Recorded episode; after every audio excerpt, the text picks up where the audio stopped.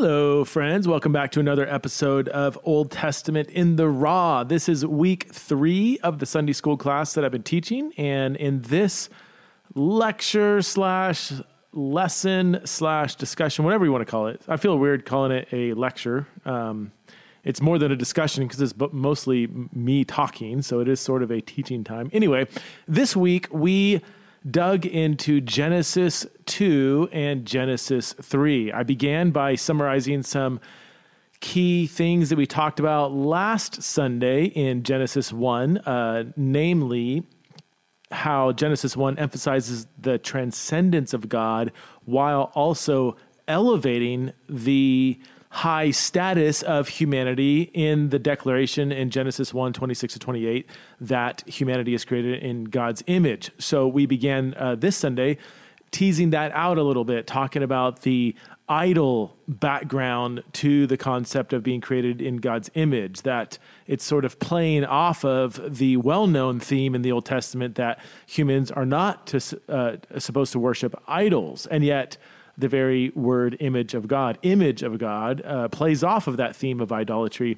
And also, only kings in Egypt are created in God's image, according to the ancient Near East mindset. And so we teased that out a little bit as well. Then we dug into Genesis 2 and emphasized, or at least drew, drew out different ways in which Genesis 2 emphasizes the personalness or the immanence of God. And we looked at several things there in Genesis 2. We we uh, looked at a map where the possible location was for the Garden of Eden. We also looked at um, a major theological point um, in the connection between the Garden of Eden and later uh, the later tabernacle, temple, um, even the person of Jesus and also the church. And then finally, we looked at Genesis 3 and the nature of the fall and Adam and Eve's rebellion against God. So I hope you enjoy this uh, lecture, this Old Testament in the raw episode. Um, it did so the the recording um, again is is you know I, I recorded on a little ten dollar lapel mic. It's it's not a high quality um, uh, microphone, and I, I, am exploring getting a more high quality mic in the near future. Uh, for this class, but until then, we, we're, we're, stuck with kind of some low level, low quality sound. But it, it, comes out okay. It's there's some background noise and stuff, but it's you can you can understand things uh, fairly well. It did cut out about a minute before I actually finished. So this uh, at the end of this episode, it does kind of it just cuts out. um, but you didn't miss much. It was basically the, the end of class. We're kind of bantering around uh, over a, a, couple different things, um, and then it just cut out. I don't know why it cut out, um, but uh, yeah, you you didn't miss. You missed basically a minute of uh, the final discussion, which which isn't much. So without further ado, uh, welcome to.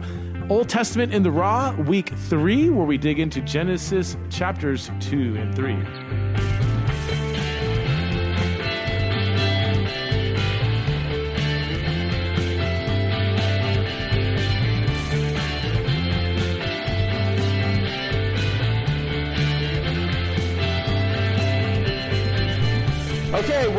To class. Is it weird to say class? I feel like um, I need to take roll or something, but welcome to OT uh, Dive, um, which I might actually change the name to Old Testament in the Raw. Why don't I just call it Old Testament in the Raw, right? So, anyway, Old Testament in the Raw. Uh, we are. Um, we're going to be in Genesis 2 and 3 today. So uh, let me click out of this and just make sure the recording is happening. It's still going. Okay, so I should be good. Uh, just by way of review, so last week we looked at, we didn't get out of Genesis 1. We're looking at the, the, the main theological message of Genesis 1 was to proclaim the transcendence of God. Now, I, I touched on this, but even this morning when I was kind of going over things, I was like, I don't know if this was really that clear, um, but I think it'll be clear today. Um, and, and that is the fact that, you know, um, let me put a different color here. That the Elohim is used of God over and over and over and over and over in, in Genesis 1, but we're going to see something change in Genesis 2. Now, uh, does anybody know the difference between Elohim and Yahweh. How would you describe the difference between Elohim as a reference to God and Yahweh as a reference to God? We're actually going to get into this in more detail in a few minutes, so I could just delay it. But there's, there's a difference here. They're not just like synonyms. Yeah. Is Elohim like the created creator God? What things what what as they are, you know, and a little bit of love. Oh, okay. Um, that that might be. That's not that. That might be part of what Yahweh is, but that might. I think that would probably fall more under El, Elo. Oh, Elohim. Yes, yes, yes, yes. The the bigness, the transcendence of God. Uh, well, so Yahweh is like a personal name. Elohim is describing like what God is. Uh, Yahweh is who God is, Elohim is what God is. Or to make an analogy, you know, my name is Preston, and I am, I don't know, let's see. Uh, right now, let's just say I'm a teacher, okay? So this is kind of like what I am, what I am doing. Um, but Preston is my personal name. Okay, and, then, and throughout Scripture, there's actually many, many different descriptions of God. There's Jehovah Jireh. There's, you know, um, and that's actually, it should be like Yahweh Yirah, um, the, the God who I think sees. Is that the, oh no, that's a different one. Anyway, there's, there's lots of little descriptions of God throughout uh, Scripture. The most common ones are Elohim, which is just a generic word for God. It's the same as our English God, just a divine being whereas Yahweh is his personal name. But I want to I want to come back to that because that's really it's really important that Yahweh is used throughout Genesis 2 while Elohim is used throughout Genesis 1. It, I think that's on purpose. And then uh, I'm just kind of reviewing some uh, what we talked about last week. We we uh, looked at the debate of the you know the day the, the meaning of day in Genesis 1, the age of the earth, and, and I purposely didn't want to get too deep there because I think, first of all, I'm not, you know, the most well-equipped one to navigate that conversation. And secondly, it's just one thing we can all agree on. It's not the main point of the original the original point of Genesis 1 and 2 is not to give us like a, the age of the earth. That, that is more of a modern question we have about the text, which doesn't mean it's not significant. It just means it's not, if we're trying to understand wh- what is the original author trying to tell us here, it's, it's not to give us clear um, clarity on the age of the earth. Um, and then we, I looked at these four points that uh, emphasize the transcendence of God in Genesis 1. And then we ended by talking about the creation of humanity in the image of God.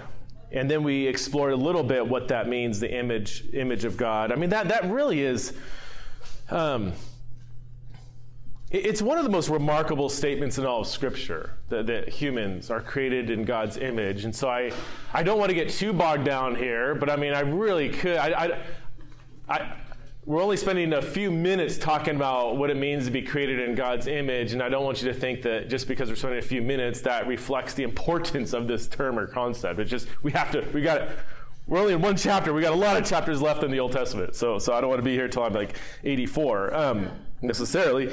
So so that that's why I'm kind of like giving a few thoughts on the image of God. But man, I would just highly encourage all of us really just to kind of just on in your own time reading, meditation, study to, to really dig into this concept. Well, you know what's interesting is the same word used of image here, that mankind is created in God's image, it's the same word used to describe idols throughout the rest of the, the Old Testament. We are God's idols. And it's like, whoa, whoa, is that okay? Like, this just sounds kind of heretical. Like, what does that mean? Well, think about it. What's the function of an idol, like, like, a, like a statue? You know, when people would worship an idol, they, they didn't actually think that that idol was a divine being. It's that that idol was a physical, visible representation of an invisible divine being. Does that make sense? So, like, if they're worshiping an idol that represented, say, Baal or um, Marduk or Molech or some of these gods we, we you know, these, these fake gods that we read about in the Old Testament, the physical statue, they didn't think that that was the God. They just worshiped that statue as a representation of, of the God.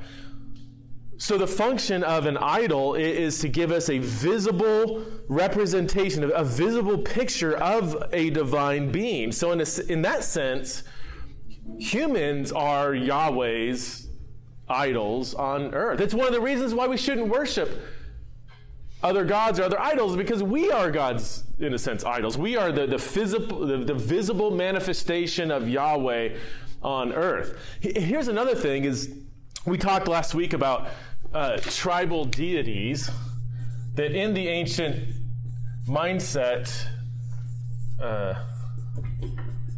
in the ancient mindset, you had, you know, uh, certain gods that people worshipped were believed to have jurisdiction over certain parts of the land. You know, um, Baal kind of in the north, Marduk in the east, in Mesopotamia, Babylon area, and then, and then Egypt had their own gods.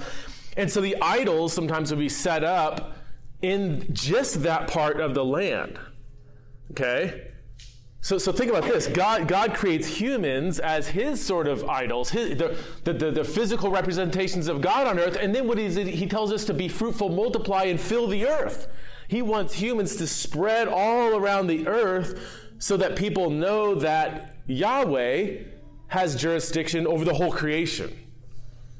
And then this is one thing, one reason why when humans gather together um, in Genesis 11, uh, and build the Tower of Babel. God wants them to spread over the earth, and then they hunker down and gather in one place. And it's like that's going against God's command to spread over the whole earth because God wants the whole earth to be filled with his idols, his, his you know, visible representations so that people know he rules over the whole thing. Also, idols, or, the whole phrase image of God. So, so it's kind of playing off of this theme of, of idolatry. And, and again, I say, uh, Every time I say idolatry, it just sounds negative. Like, how can a human be so? But again, we, we are the visible representations of God on earth. Also, in, especially in Egypt, um, the pharaohs and the, the you know the, the pharaohs, the kings of Egypt, they were sometimes described as bearing God's image.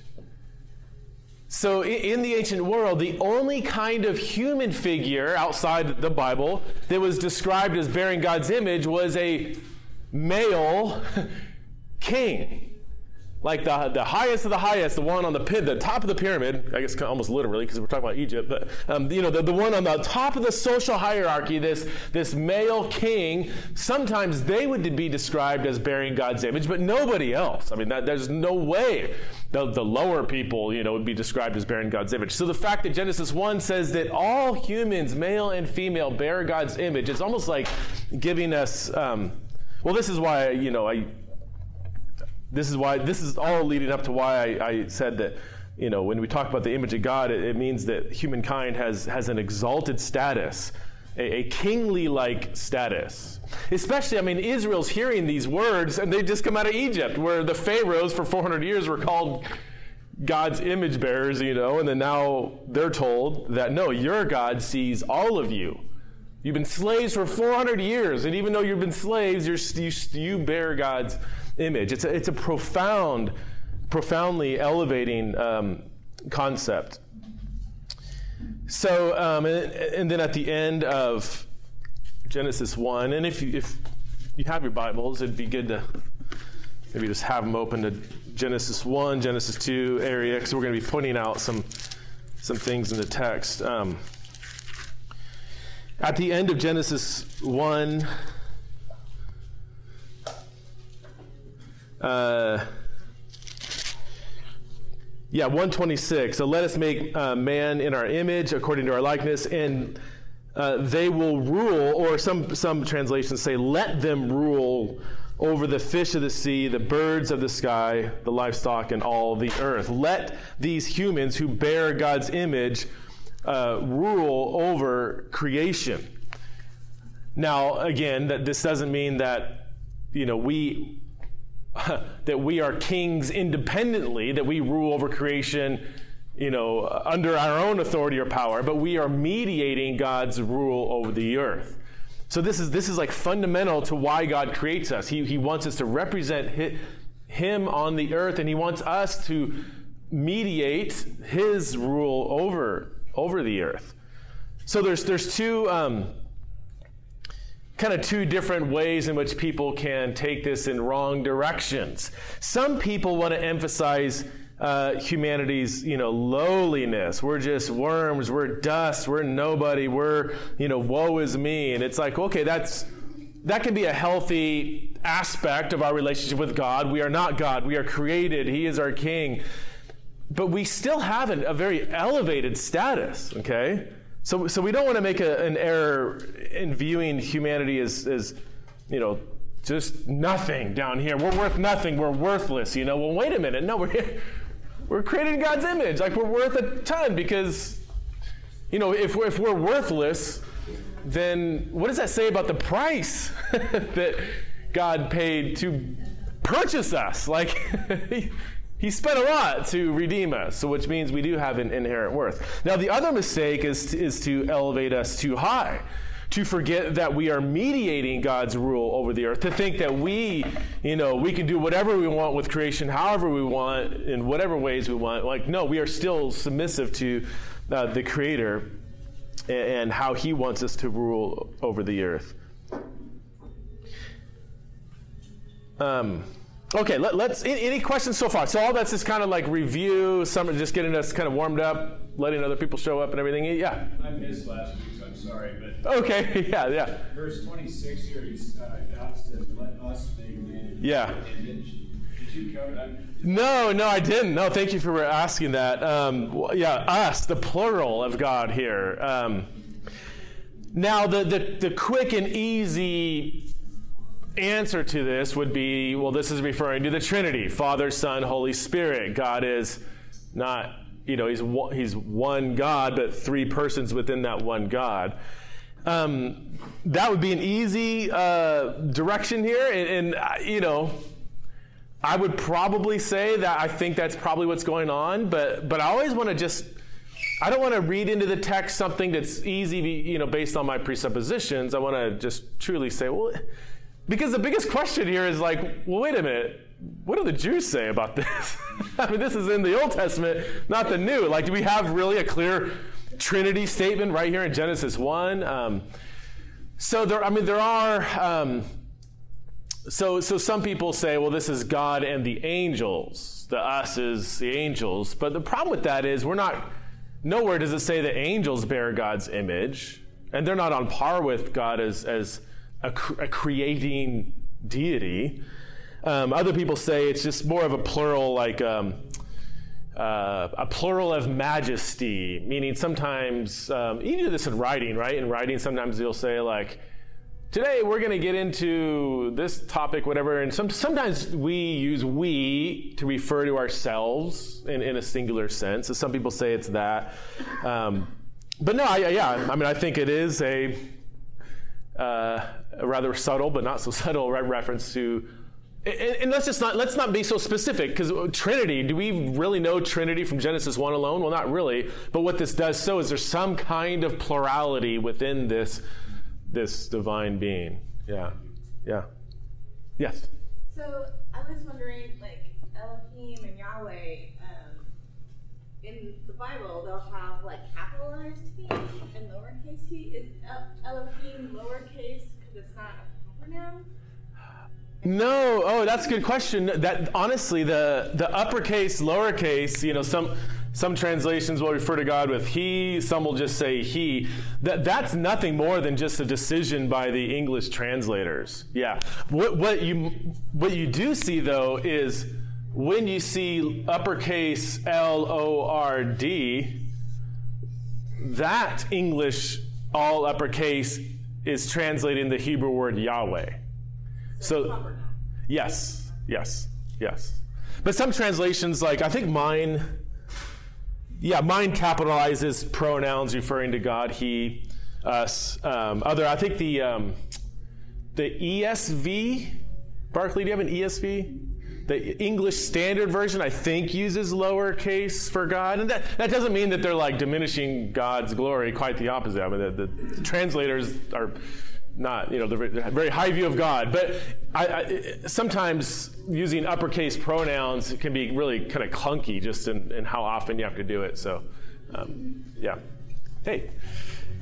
Okay, so um, I want to so again, transcendence of God, Genesis 1. Now, I said Genesis 2 emphasizes the personalness of God, the, the immanence of God.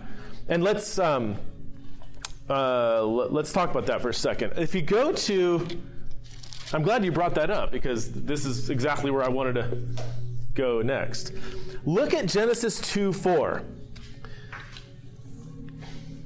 And, and even, um, I'm just going to kind of glance back at Genesis 1:28 and following. You know, it says God blessed them and God said and verse 29, God also said and verse 31, God saw that he had made it all and it was good and then uh, chapter 2 verse 2 by the seventh day God completed verse 3 God blessed. This is just Elohim Elohim Elohim. Look at Genesis 2 verse 4. Remember 2 4 is a transition verse. What stands out here in Genesis 2 4? In, in, in, terms of God? Yahweh is used. Yes. Now you see capital L O R D, then G O D. So this is in the Hebrew, it would be Yahweh Elohim made the earth and heavens. Now, just glance through your text. Every single reference to Elohim now is prefaced with Yahweh. Every single time. It's, it's uh, 20 times, actually, in, in, in Genesis 2. You do not see Elohim by itself in Genesis 2. You only see Elohim by itself in Genesis 1. You don't see uh, this L O R D, Yahweh, never occurs in Genesis 1. You think this is intentional? well, of course it is. Like this is there's I mean statistically it just it's not like it just you know he happened to you know only use Yahweh. But if you I mean over and over and over God never stands alone. The word God never stands alone in Genesis 2. It's always prefaced by Yahweh. Now again, Yahweh is God's personal name. And in the ancient world, and if you've read the Old Testament or even New Testament, you see that names kind of mean are, are a big deal. When somebody reveals their name to their personal name, like that is a bridge to relationship. Or I mean, it can signal all kinds of things, like uh, Dan- Shadrach, Meshach, and Abednego. Uh, it's kind of odd that we refer to them as Shadrach, Meshach, and Abednego because those are the Babylonian names given to. Oh gosh, Azariah, uh, help me out. Anybody? The Daniel, huh? Yeah, yeah, that.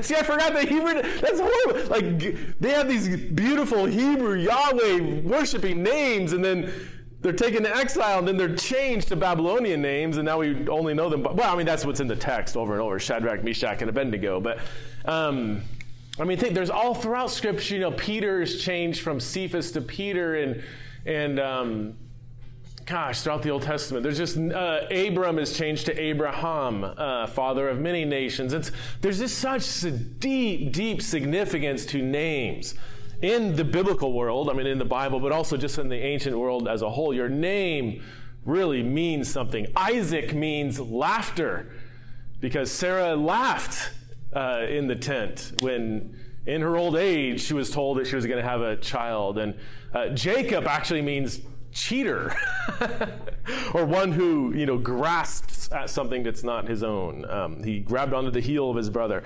so the names mean our names are significant the fact that here god this elohim this transcendent being is now being referred to over and over by his personal name that is one way in which the personalness of god um, is being emphasized in Genesis 1.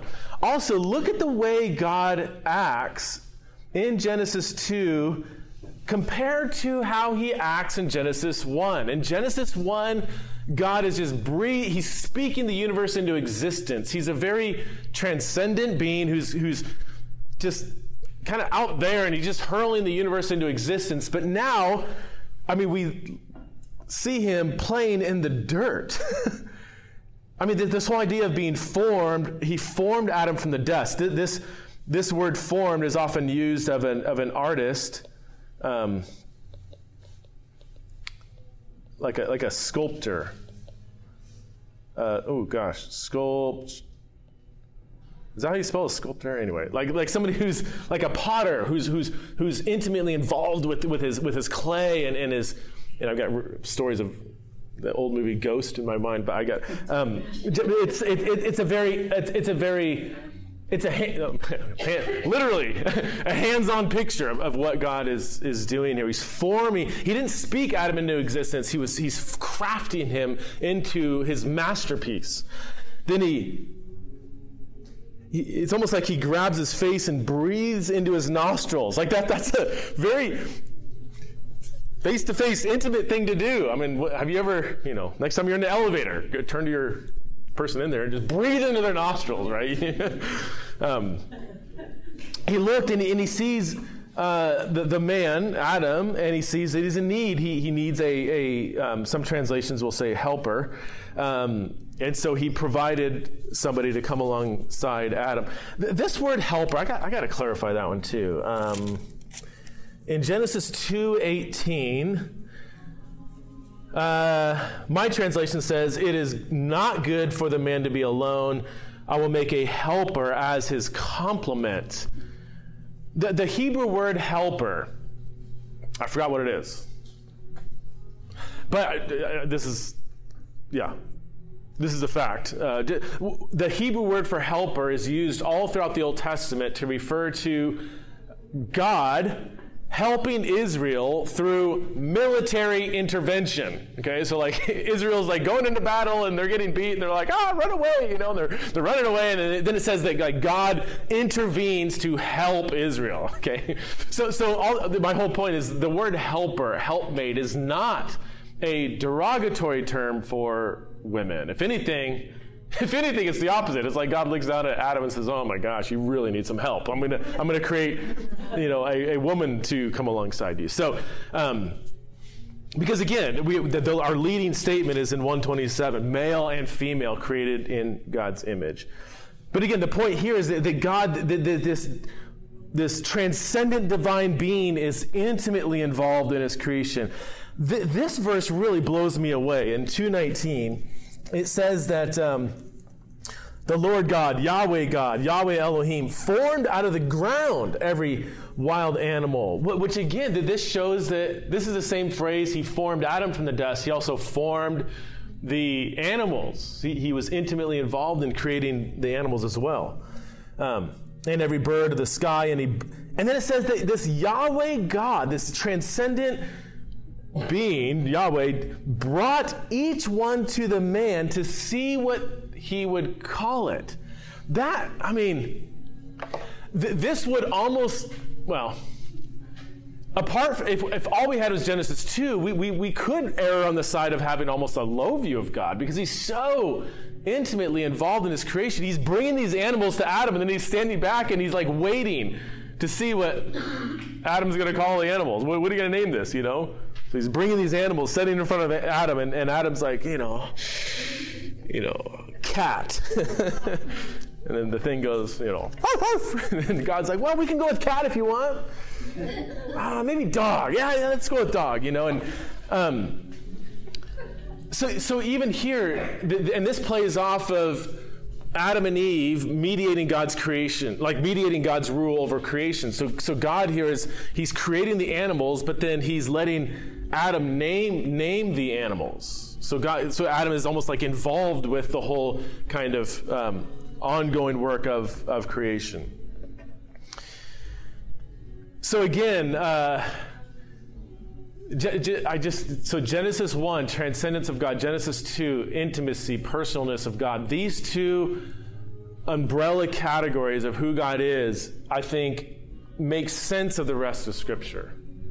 Our view of God needs to be in this interplay between not I, uh, needs to needs to honor both aspects of God, the greatness, the kingship, the sovereignty of God, but also that closeness, that intimacy, that friendship of God.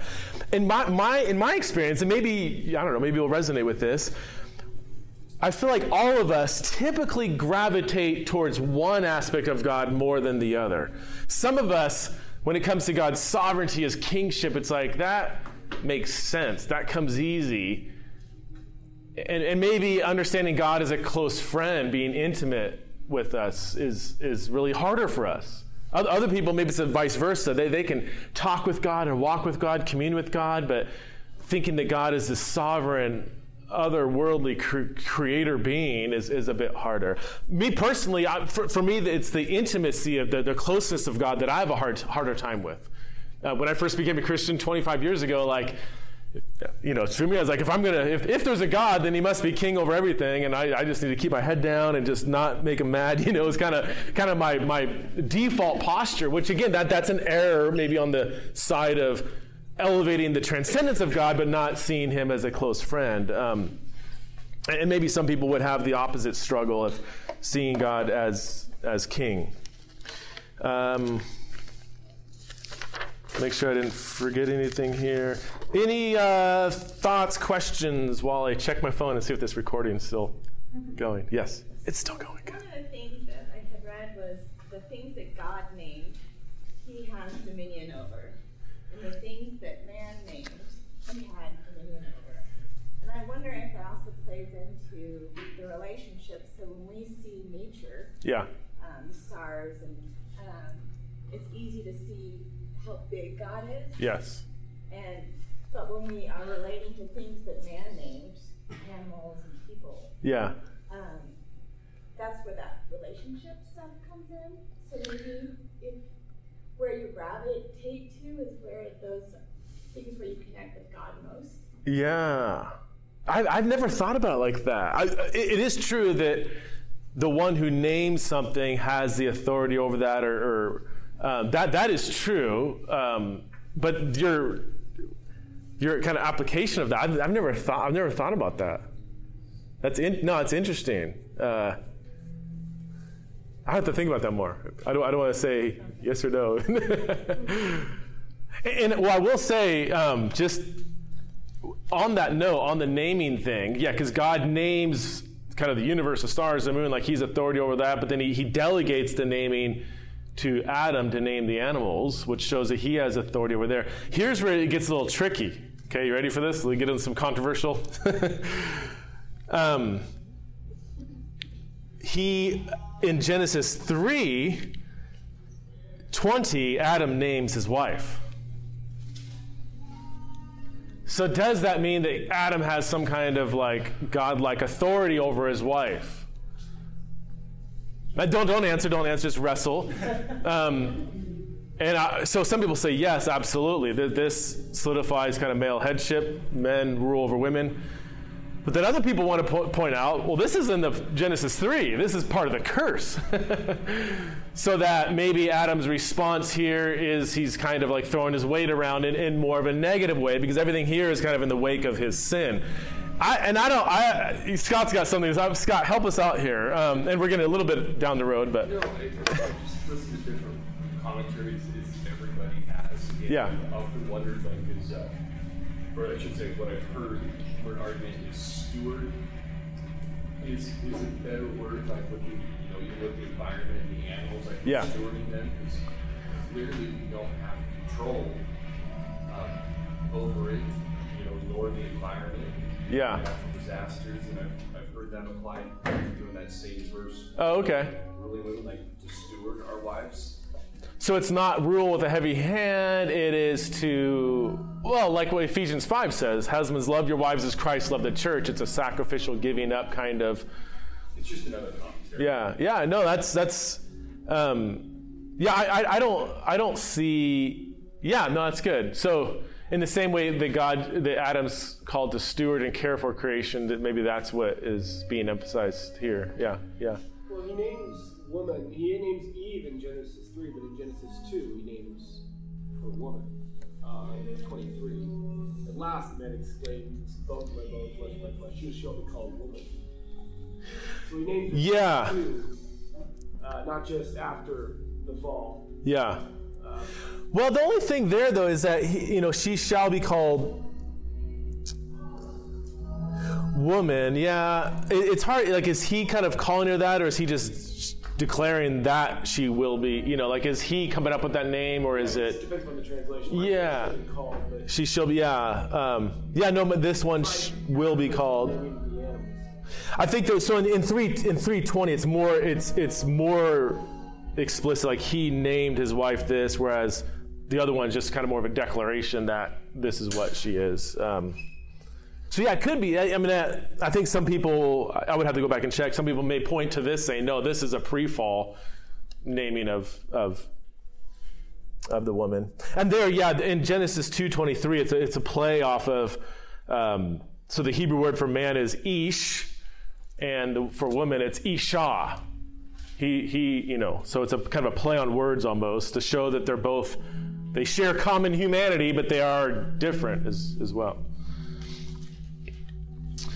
Um, just a couple things about the Garden of Eden. Um, we don't really know exactly where the Garden of Eden was. Um, and also, when you're dealing with a, a pre fall, or sorry, pre flood geography, we're, we're on, um, we're kind of in unknown territory here because the flood wasn't just um, a bunch of rain. It also says like the fountains from the deep opened up, and some people think that you know how the um, all the land was kind of in one area, and then according to some theories, you know, slowly drifts apart, and you could even see how South America and Africa fit together. And, I, am not a geologist, but some people say during the flood. What, what science has shown to be a slow drifting apart during the flood was kind of a cataclysmic, like just rearranging of the whole earth, you know. Um, and again, this is going above my knowledge here, but but what I would say is any kind of pre-flood search for anything, you know, where was the Garden of Eden? What was east of Eden, where you know Cain got banished to, and everything? We're, we're we have to hold this with um, an open hand, but.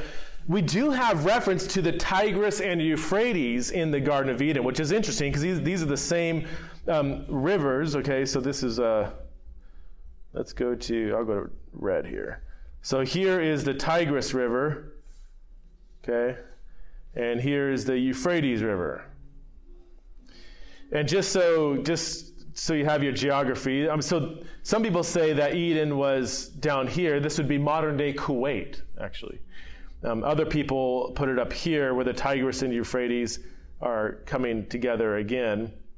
And just so you know what we're looking at here, so this is the land of Canaan. This would be modern day Israel, and I think it goes something like like this or whatever. Um, so you have uh, Lebanon up here, S- Syria is kind of over here. Okay, and then uh, over here is uh, Babylon is around this region, and then Assyria. I don't like to abbreviate Assyria for obvious reasons. Assyria's up here, just kind of north of Babylon. And, and Ur of the Chaldees is, is down, oh, where is Ur? Ur is kind of almost where, uh, this is where Abraham's from, Ur. It's more kind of in, in where Eden might, might have been. Um, but just to give you kind of like, you know, because the Tigris and Euphrates are mentioned, it's got to be somewhere in this, in this region, you know. Uh, just yeah, Mount Ararat is where they. That's where the um, uh, where the ark ended up landing after after the floods. It landed on on Mount Ararat up in modern day uh, Armenia area. So I, have got a little bit of Armenian blood in me, and so we're all proud of being the place where um, the ark might have landed. Uh, theologically, okay, here here is. Um, Again, so remember our historical, uh, moral, and theological lenses we're reading Scripture. It's, I think it's good to ask questions about the history, the geography, what's going on here, so we understand maybe the text better, but we don't want to stop there. Even if we found remains of Noah's Ark and and, and missed the theological point of this flood story, I think that that would be in, insufficient. Um, I think it'd be fascinating. It'd be cool to have a little piece of Noah's Ark, but um, we have not found we have not found the remains of Noah's Ark. But um, so so with the Garden of Eden, he, here's what's fascinating is, and I think I have this written out in some of your notes if you had it from last week, but uh, if not.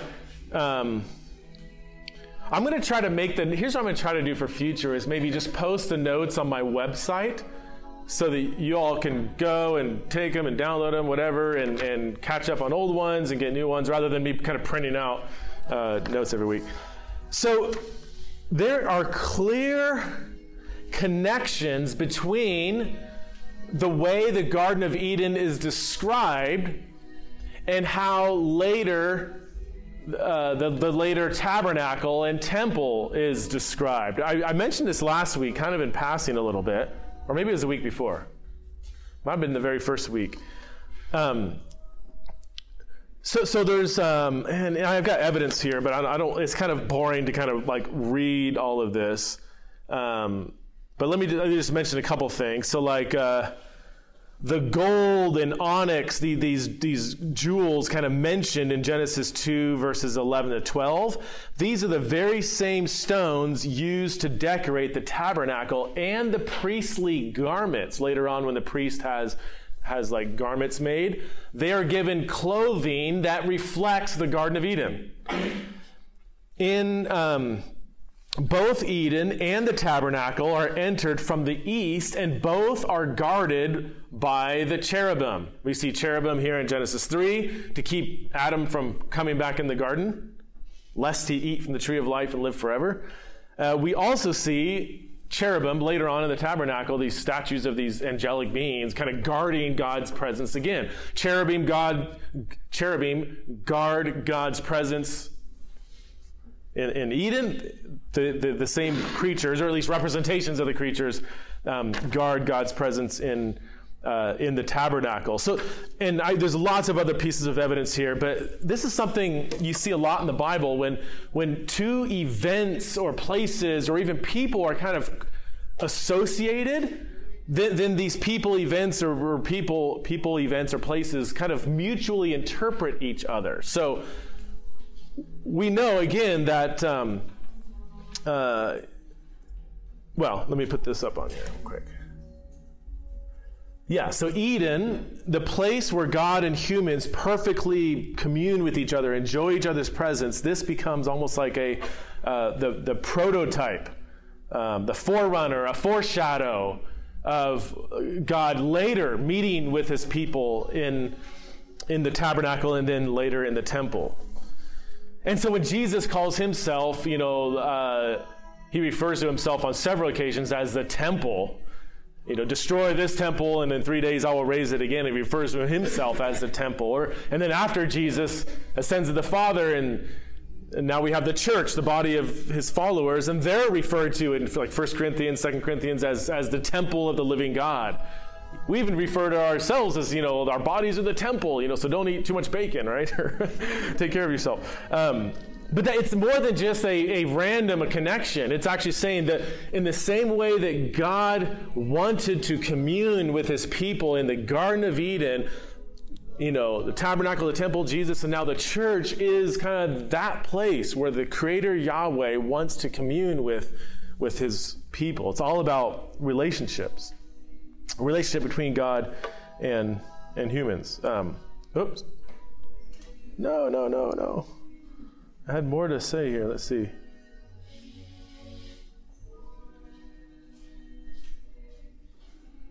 Huh, it's not popping up. Anyway.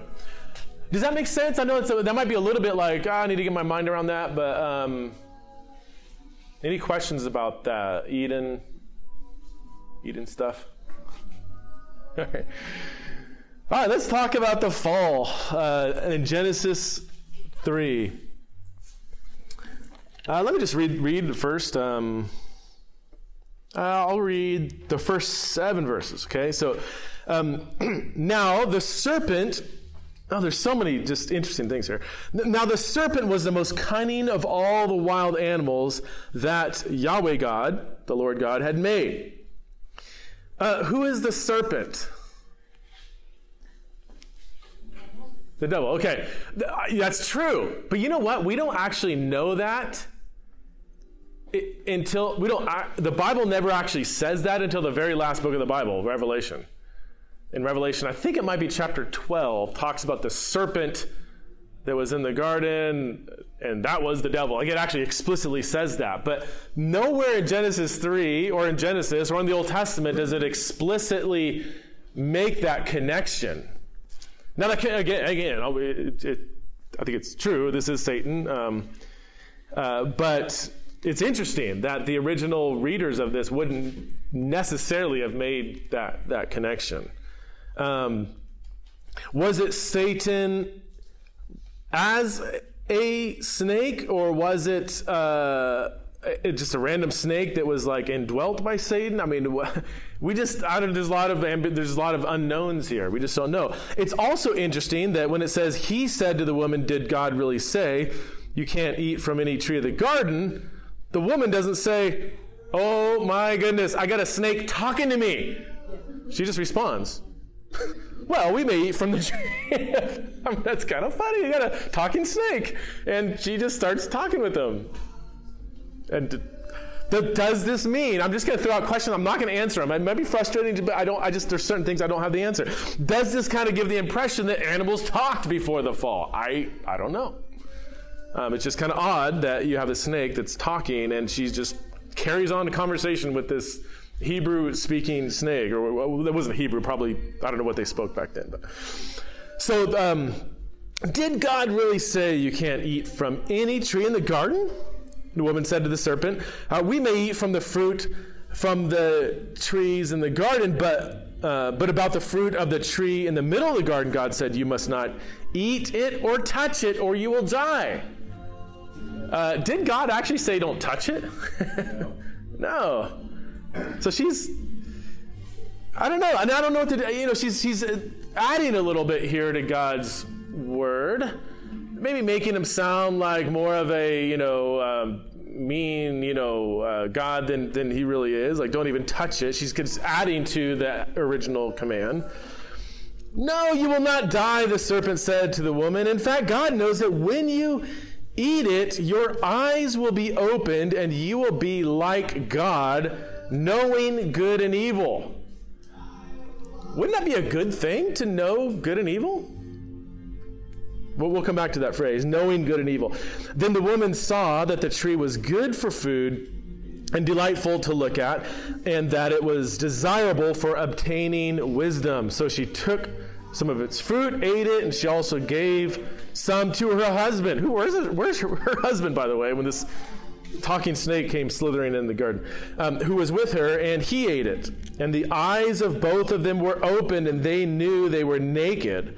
So they sewed fig leaves together and made loincloths for themselves. So you have this uh, shame that comes over them. Because in the last verse in Genesis 2, it says, um, both the man and his wife were naked and they felt no shame. But now, the second they, they sin, they, they feel overwhelming shame. Then the man and his wife heard the sound of the Lord God walking in the garden at the time of the evening breeze, and they hid themselves from the Lord God among the trees of the garden. So now, instead of having this beautiful, shameless relationship with God, now they're they're scared of God. They're hiding from Him. And he called out to the man and said to him, Where are you? Did God not know where they were? I mean, of course he did, right? But it's all throughout Scripture, you'll see God kind of meeting us where we're at, right? Relating to us almost on our, our level. E- even all the images here of God, you know, breathing into Adam's face and, and walking in the garden and, and wondering, where are they? You know, it almost portrays God in, in very almost like human like ways. Um, the technical word for this is anthropomorphism. Um, God or human like characteristics that are often ascribed to God. Why? Because God, from my van, from my perspective, I think you know God is so wholly other, so different than anything we can even imagine that we, we can't even conceive of what God's like unless He describes Himself in more human-like characteristics. Yeah. If, if there was a, a Jewish rabbi in here and they were going to interpret, you know, God walking through the garden, like what? How do they view? I mean, I've only heard it spoke of as God as this grand, Yeah. as, you know, walking. Like we would reference Jesus aspect of God. Yeah. That's where my brain goes. What would they? Oh, the, yeah. I think I think they would say what I just said. The anthropomorphism. All throughout Scripture, you have human-like descriptions of God that aren't literal. It's just the only way we could. So they, they I think they would say God wasn't literally walking. It's just It was a That's- spirit, kind of like. What's that? Like it was a spirit. Uh, yeah. Um, God is spirit, and the Jews would agree with that. So I think they would say, you know, somehow he was communing with A- communing with Adam, but the only way we can conceive of that is thinking of it in kind of human-like terms. I mean, does it Yeah. reference like the cool, the cool of the evening and all that stuff in the original Jewish, like Hebrew? Like, does it go that deep into it? Um, I mean, that's that's what the Hebrew says originally. Now, some Jews might have extensive commentaries um, that It just sounds like a physical. Yeah, yeah. Well, we see that a lot throughout the Old Testament, though. A lot, a lot of really physical descriptions of God. Um, off, I mean, off the top of my head, like when, when Moses sees God's glory, um, God says, Well, you can't see my whole glory, but I'm going to stuff you in the crevice of this rock, and I'm going to have my glory pass by you. And it says that Adam, or sorry, Moses saw like God's back. like he can't see the face, the front of God's too much glory, so he saw his back. It's like, what does that even mean? It's does he have a back and a front and skin? You know. Um, so throughout Scripture, God's often described that way. But I think that the Jews would, I think they would say the same thing that um, they, they obviously wouldn't say this could be like a Jesus. Uh, they would just say it's just a metaphor. It's not a real thing happening. Now, um, and again, I don't want to throw out too many questions, but I mean, is this just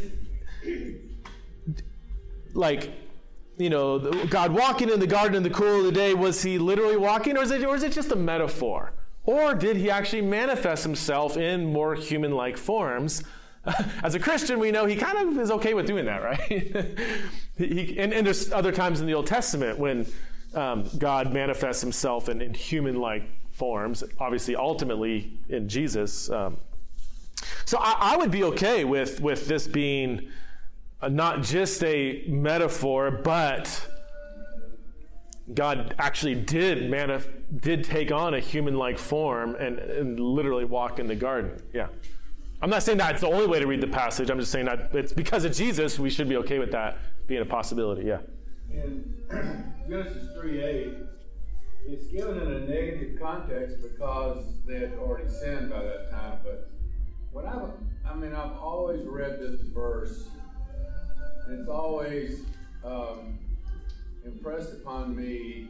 I don't think this is the first time God appeared to Adam in the garden and in the cool of the day. And I've just got this imagery when I what, when I read this verse that God appeared to them regularly in the in the Garden of Eden, and they had intimacy with Him on a level that uh, hasn't occurred since, because they were unfollowed creatures at that time. Yeah. And Yeah. It, it just speaks to me of the closeness that God wants to have with us as Yeah. created beings, and why were we created? Yeah. And this cool of the evening when we when, Hmm. when we typically think of working a long day or being tired or being hot, you know, which they probably weren't, but it just still speaks to me is God coming at the end of the day says, puts his arm around Adam and says, hey, hey. Yeah. how was tell me about your day, bud? Yeah. Yeah.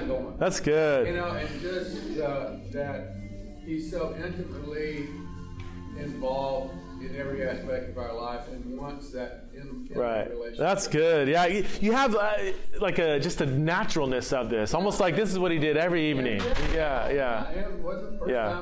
Yeah, no, that's good. That's good. That's great. Yeah, yeah, definitely wasn't the first time uh, he's hanging out in Eden because I mean, this is the whole picture in Genesis two is God communing with Adam and being intimate with with Adam and Eve. That's good. Um, I got a question. yes.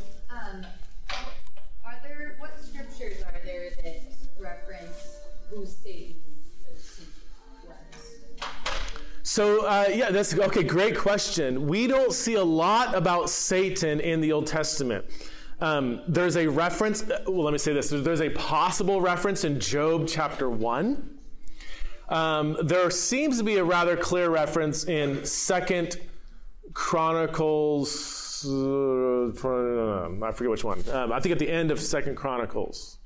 Um, there's a, a reference to like in Job, in later in Job or in the Psalms to like a, a beast of the sea or a dragon of the sea, which might be referencing Satan. But there's so in the Old Testament, there's not a lot of details about Satan. Ezekiel 28 might reference the fall of Satan. Um, it- it's- it- even that's a little. It's So is that where we get when we it was like a bad angel and Yeah, wanted to yeah. be like a, just like Yeah. God, and so he, he gets Yeah.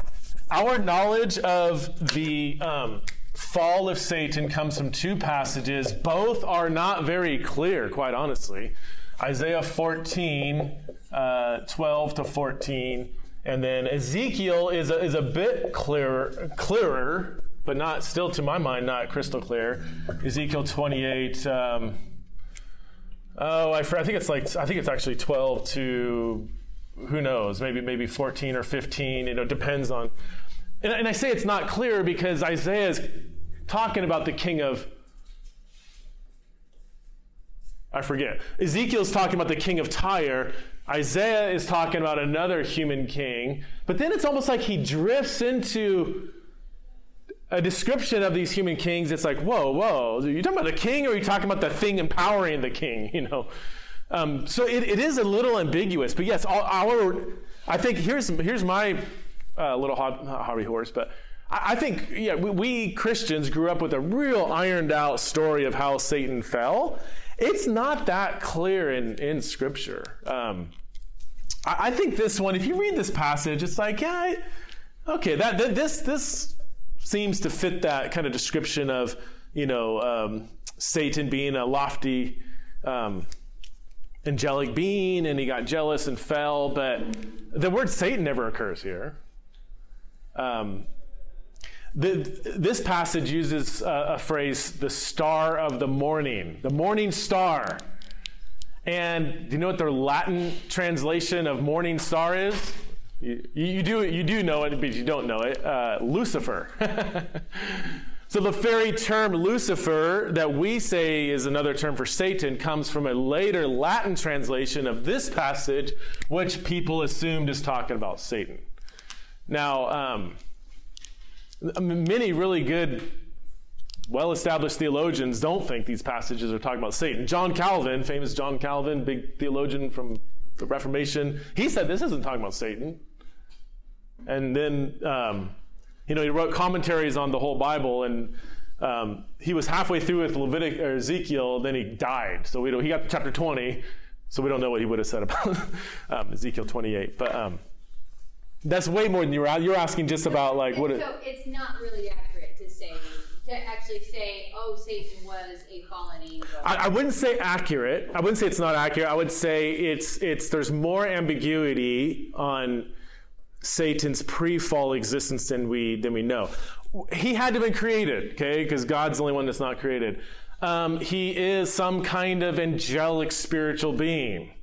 At some point, I don't think he was created evil, right? So at some point he had to have gone from good to evil. So, so just logically, I think it makes sense. You know, uh, a fallen spiritual being. You know, was he jealous of God and all that? I think some of the details are where it gets a little bit fuzzy. We have to at least hold those with with an open hand. Yeah. So then it's making me think. So I mean, we it starts with the cre- creation. So before creation, there was a lot of things created that was right. I mean, Yes. angels had to be created. Like Yes, so there probably yeah. was like the, the whole Yeah. like Yeah.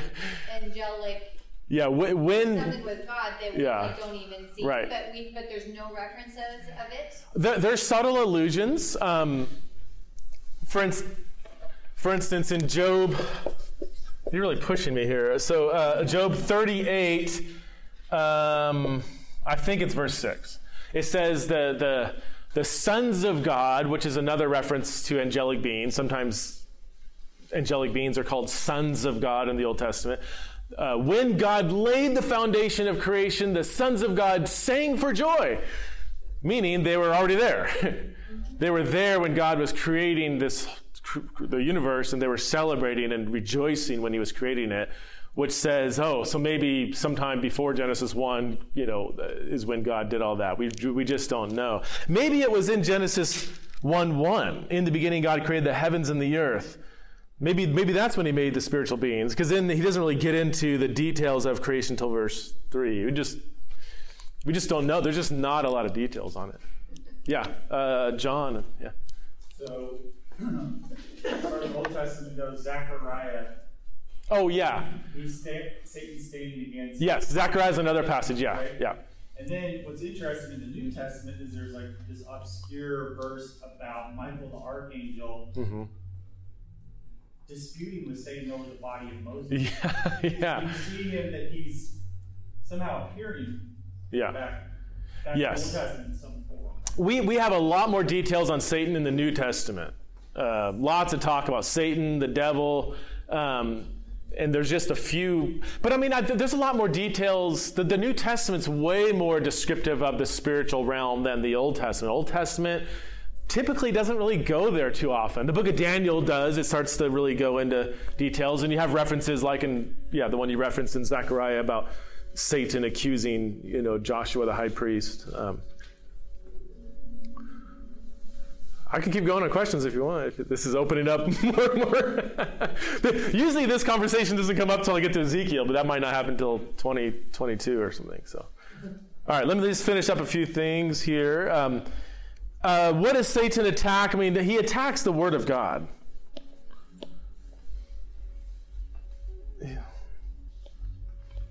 He attacks uh, the Word of God, what, what God has said, God's promise, God's command, God's you know declaration of who He is, and and I just point that out because you do see kind of fundamental things about sin and rebellion and shame and our our disconnect with God now. Um, and oftentimes it comes down to our not believing God's word, not trusting God's word, uh, adding to God's word. You know, don't eat from the tree or don't even touch it.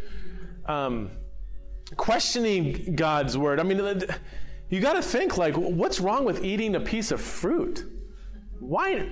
We start to justify it, right? Like, well, I don't know. Like, that can't be that bad. Looks good. it's a great piece of fruit. It's going to bring me pleasure when I eat it. Doesn't God want me to be happy? So instead of just believe, when God says, don't eat from this tree, period, we start to kind of rationalize our decisions away. Um, and I just see that, that pattern, and just be real with yourself and your own sinful moments. You know, oftentimes it, it's us kind of rationalizing things away. And, and even, you know, um, thinking if this brings me pleasure, if this, this looks good and it's probably going to make me happy, it probably looks like a healthy piece of fruit. um, and yet Satan gets in and, and, and, causes us to question God's word.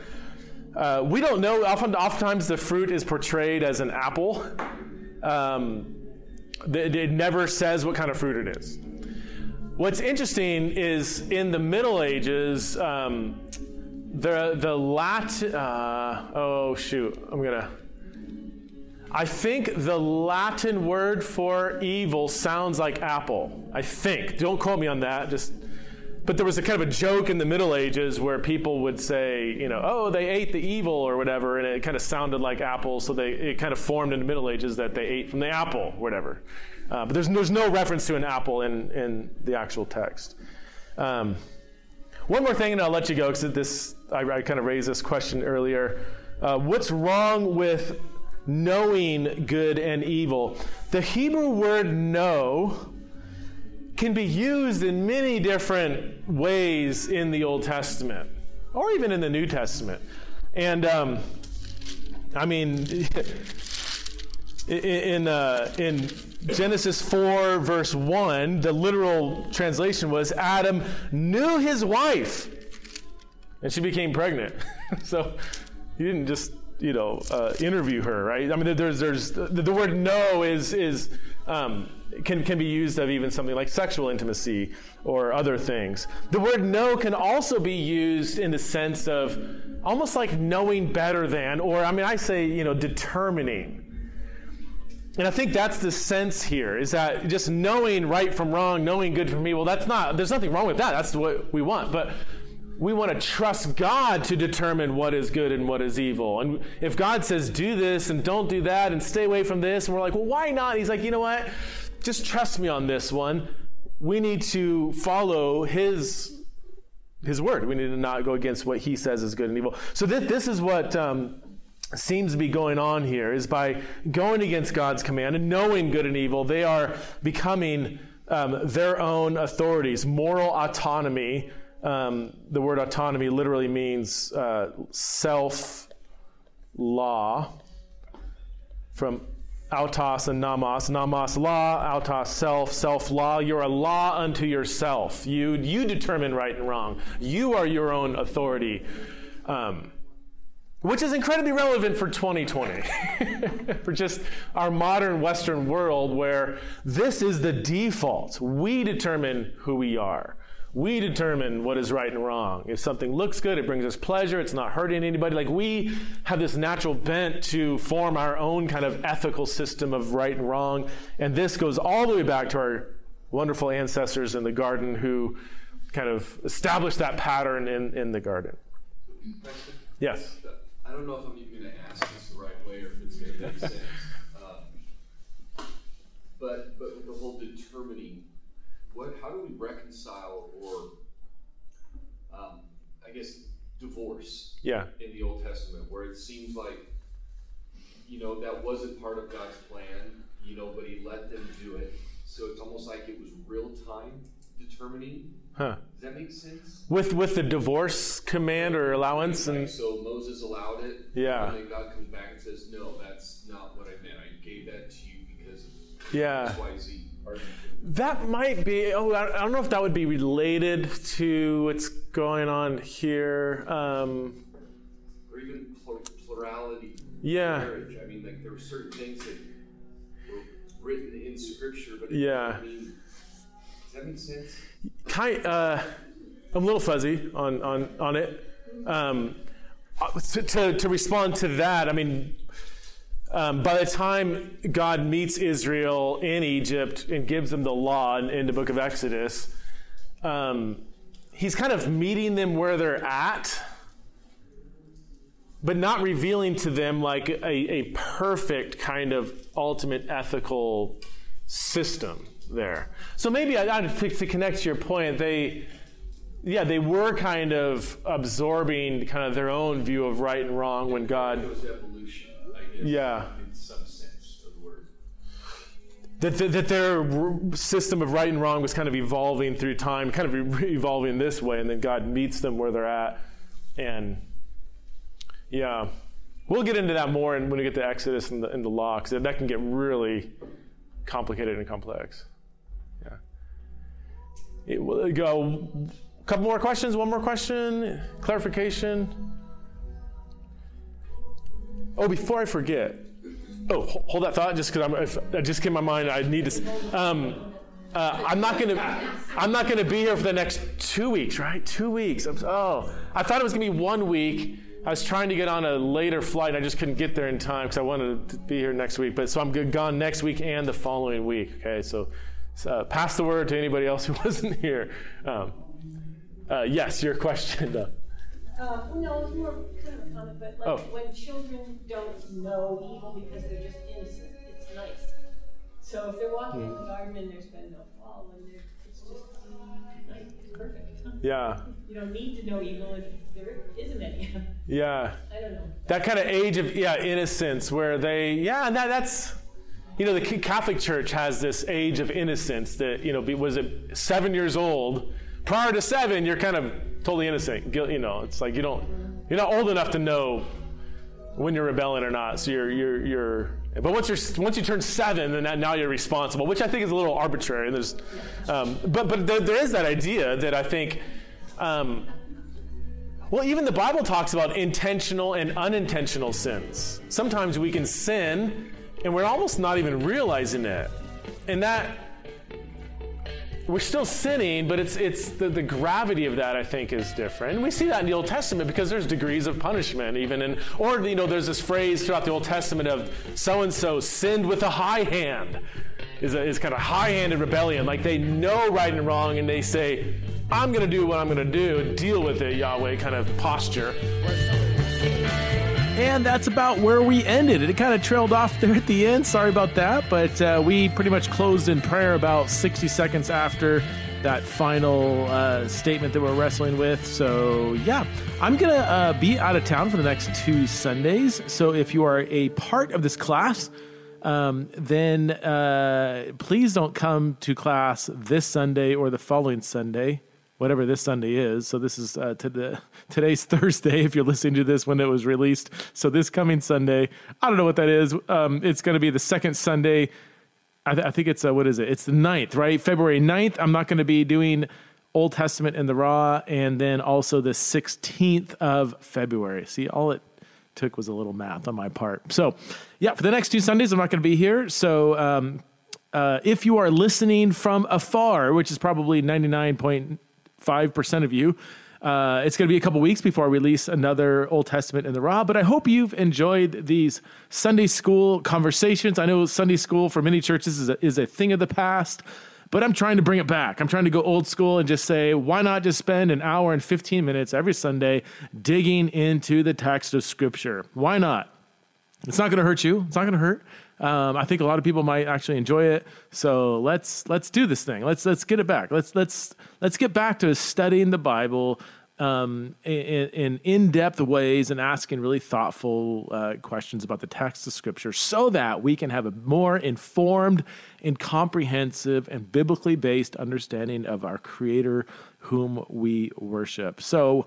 If you want to support the show, you can go to theology uh, sorry, theology, you can go to patreon.com forward slash theology in the raw. That's patreon.com forward slash theology in the raw. Support the show for as little as five bucks a month.